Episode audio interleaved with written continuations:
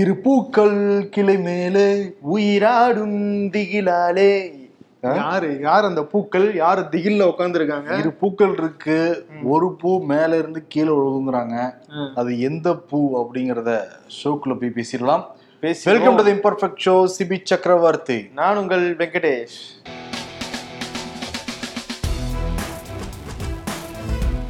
கொடநாடு கொலை கொலை வழக்குல எடப்பாடி பழனிசாமிக்கு புதுசா வந்து சில பிரச்சனைகள் வர ஆரம்பிச்சிருக்கு. ஸ்க்ரூ டைட் ஆயிட்டே போயிட்டு இருக்கு ஆமா. தனிப்படை விசாரணையில இருந்து அந்த வழக்கு விசாரணையை சிபிசிஐடிக்கு மாத்திட்டாங்க. ஆமா. என்ன மேட்டர்னா முதல்ல வந்து மூணாயிரம் பக்கங்கள் கொண்ட அறிக்கையெல்லாம் நீதிமன்றத்தை தாக்கல் செஞ்சாங்க.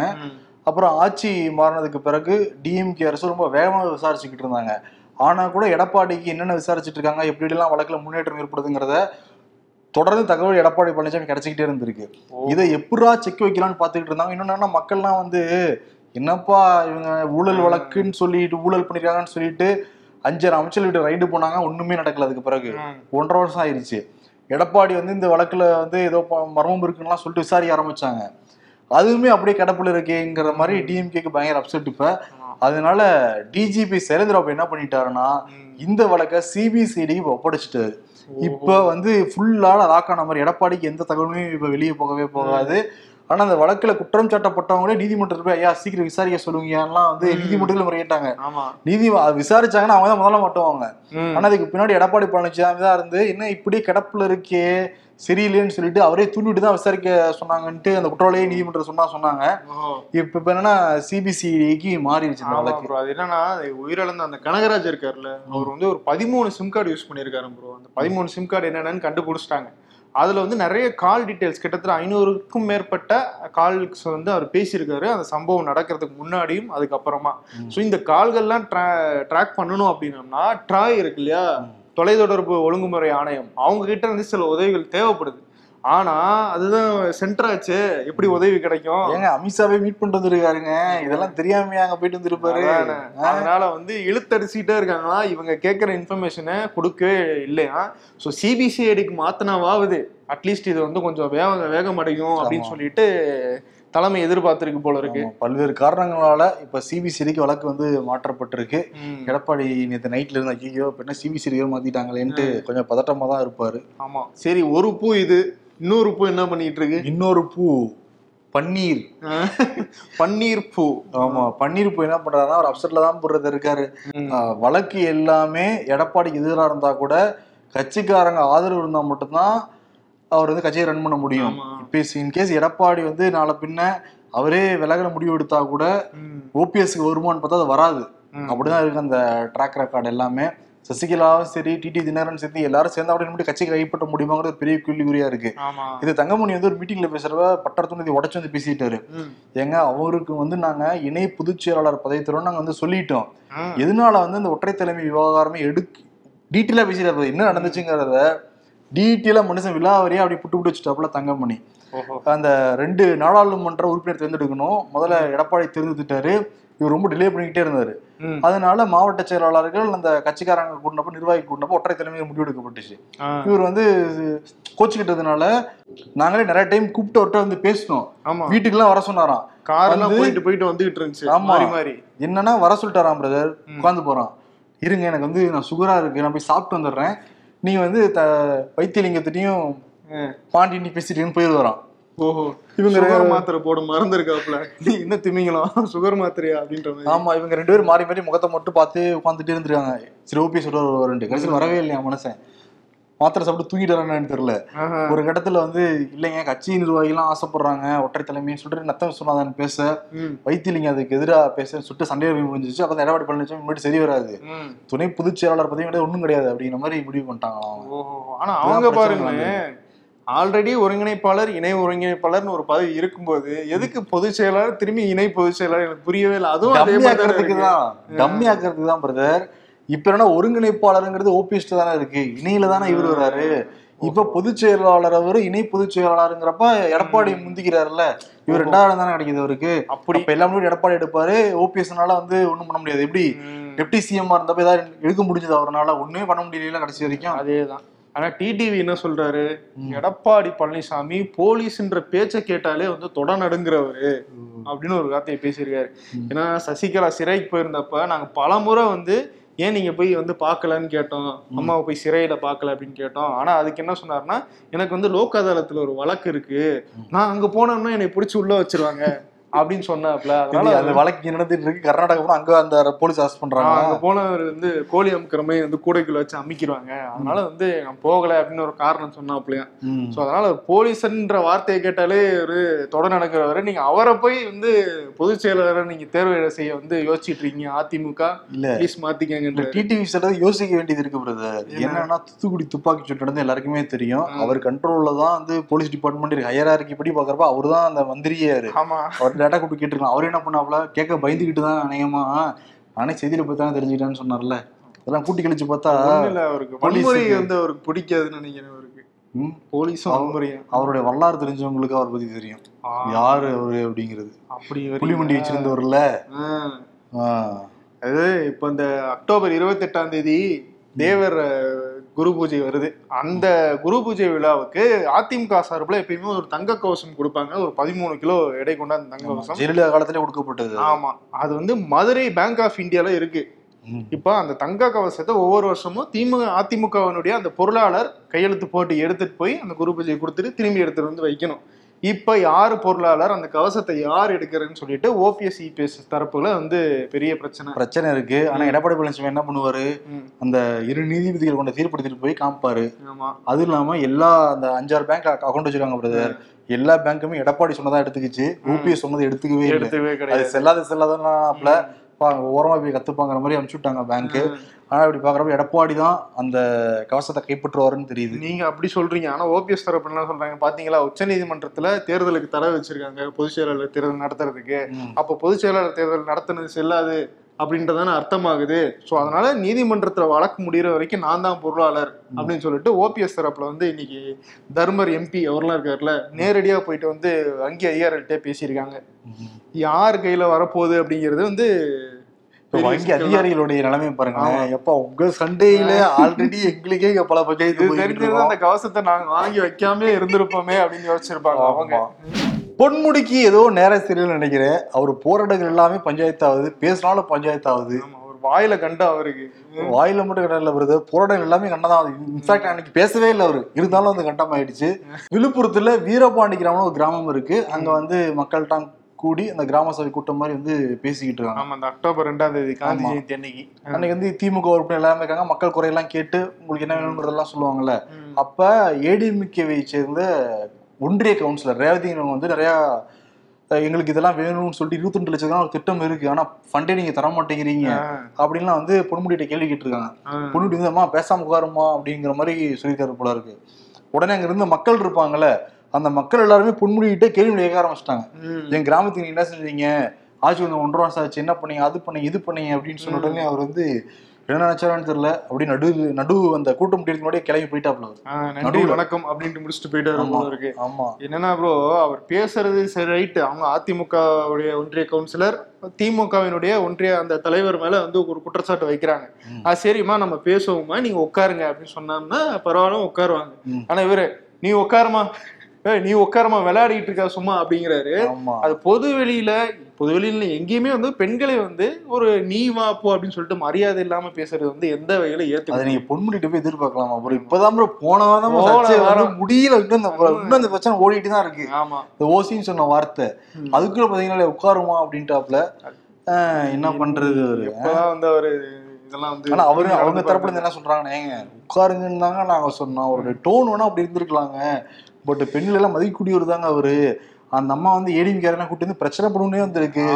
ஆல்ரெடி இவருக்கு பிரச்சனைன்னு தெரிஞ்சுக்கிட்டு சொந்த புள்ள வேலை பாய்ச்சறதுக்காகவே ஏடிஎம்கேரன் வந்திருக்காங்க அவர் என்ன பண்ணுவாரு அப்படிங்கிறாங்க. ஆனா அவனே இதை சொல்லிடுறாங்க நாங்க பெண்களை தாயாக மதிக்கிறோம் அப்படின்றவங்க இந்த டைலாக் மட்டும் மாற மாட்டேங்குது. என்னன்னா பிரதர் ஸ்டாலின் இப்பதான் எல்லா எம்எல்ஏக்களுக்கும். ஏடிஎம்கே டிஎம்கே எல்லா எம்எல்ஏக்களுக்கும் ஒரு கடிதம் அனுப்பிச்சாப்ல. உங்க தொகுதியில் என்னென்னலாம் சொல்லணும் செய்யுங்கன்னு சொல்லி அனுப்பிச்சாப்ல.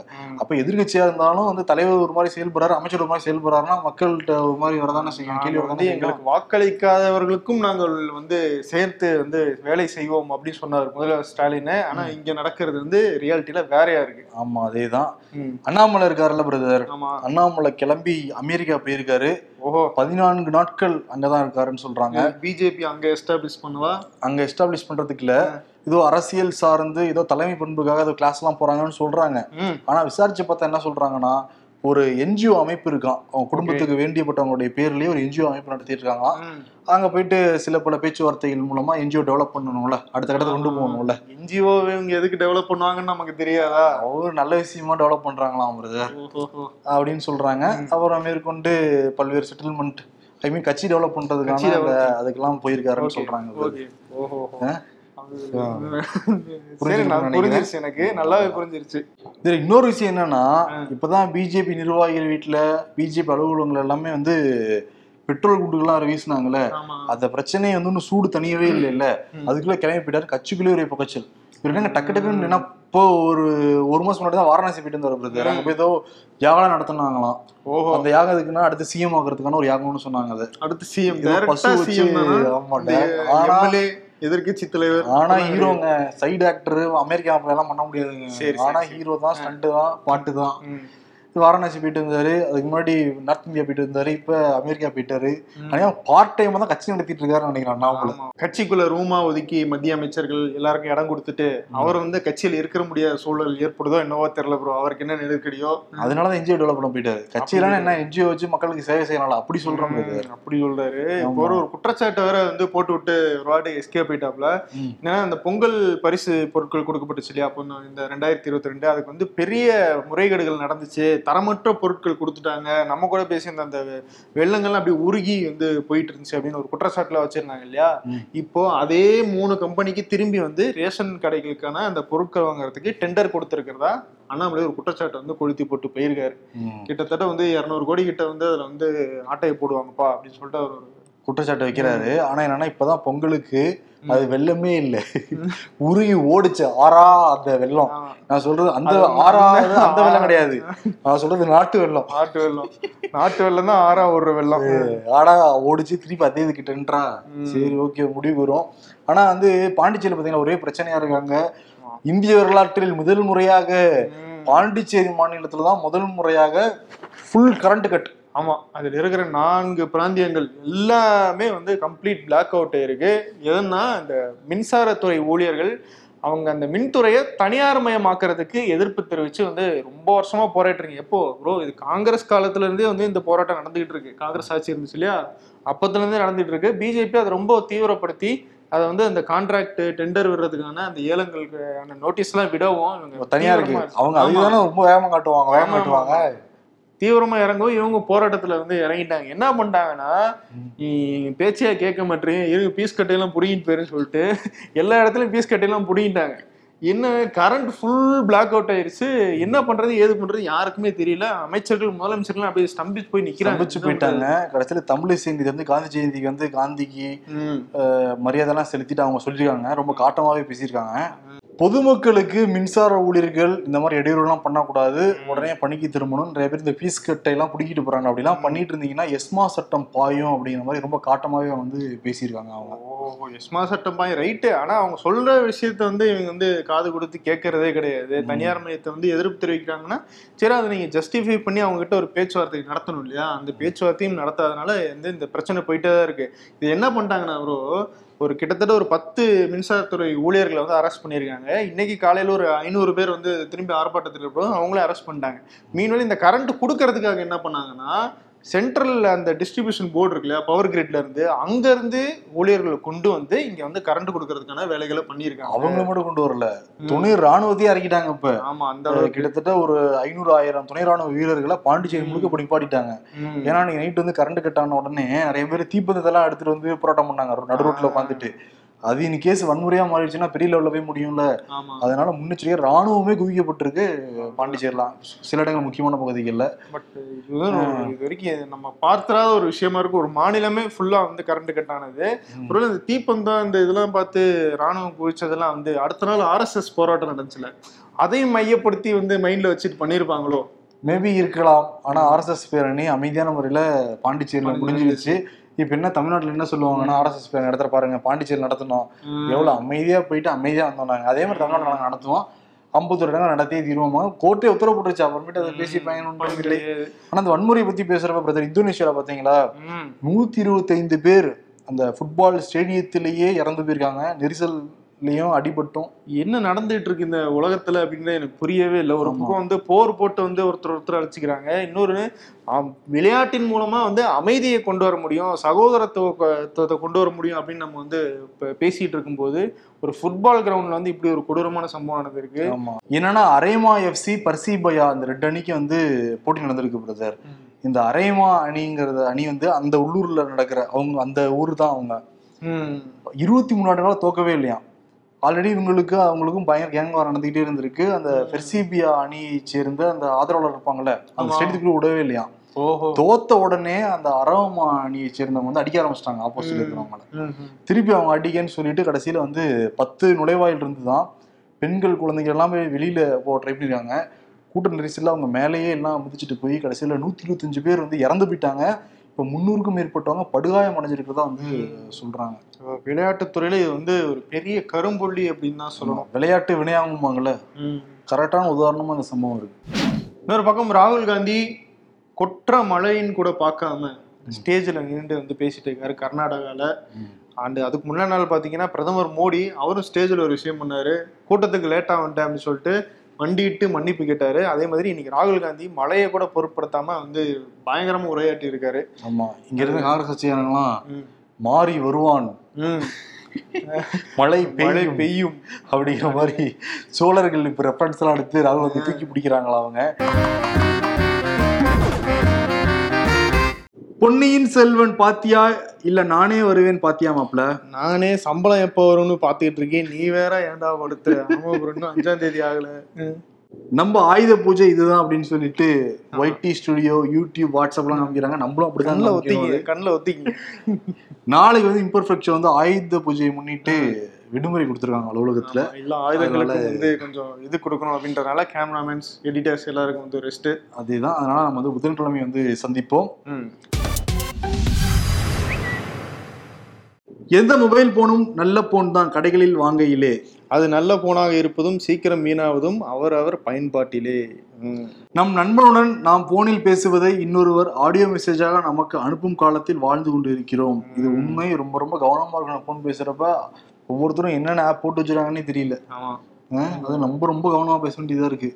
பல பேர் வந்து போட்டு வாங்க ட்ரை பண்றாங்க அதனாலதான் நிறைய பேர் வந்து இப்போ இந்த ஹிடன் மெசேஜ் டெலிட்டட் மெசேஜ் அந்த மாதிரி அனுப்பிடுறாங்க. அனுப்பிட்டு உடனே டெலிட் ஆகிற மாதிரி. உஷாரா இருக்கும் அப்படின்ட்டு. யாருக்கு வருதுன்னா ஓபிஎஸ் சிபிஎஸ் ஃபன் பண்ணிட்டு இருக்காங்க. அவங்க ஆதரவாளர்களை வச்சும் ஏடிஎம்கே வச்சும் நம்மளே வச்சோம். என்ன? ஆகும்னா நான் என்கிட்டே வந்து கோர்ட்டு ஆர்டர் இருக்குது. என்கிட்ட கோர்ட் இருக்குதுன்னு சொல்லிட்டு I will meet court I will meet court அப்படின்னு சொல்லிட்டு பேசிட்டே இருக்காங்க. வா வா ஏரியாக்கு வா. வழக்கு இருக்குல்ல வா வாங்குறாங்க. அங்கிட்டு போய் சண்டை போடுங்கப்பா அப்படின்ற மாதிரி தான் இருக்கு. அதான் அதனால ஃபன் பண்ணிருக்கிறதுனால ஃபன்னியின் செல்வன்னே கொடுத்துடலாம். ரெண்டு பேருக்கும் கொடுத்துருவோம். ஃபன்னியின் Selvan award goes to OPS and EPS நீங்க யார்கிட்ட கொடுப்பீங்க? இதுவா? சேர்ந்து வாங்குவாங்களா தனியா வாங்குவாங்க. இது வந்து ஒவ்வொருத்தரும் முடிவு பண்ணிக்கிட்டோம் யார் ஃபன்னியின் செல்வன்ட்டு? எனக்கு ரெண்டு பேருமே ஃபன்னியின் செல்வனா தோன்றாங்க. எனக்கு அப்படிதான் தெரியுது. அவ்வளவுதான். நாளை சந்திப் நாளை இல்ல நாளை நாளை மறுநாள் சந்திப்போம். நன்றி வணக்கம்.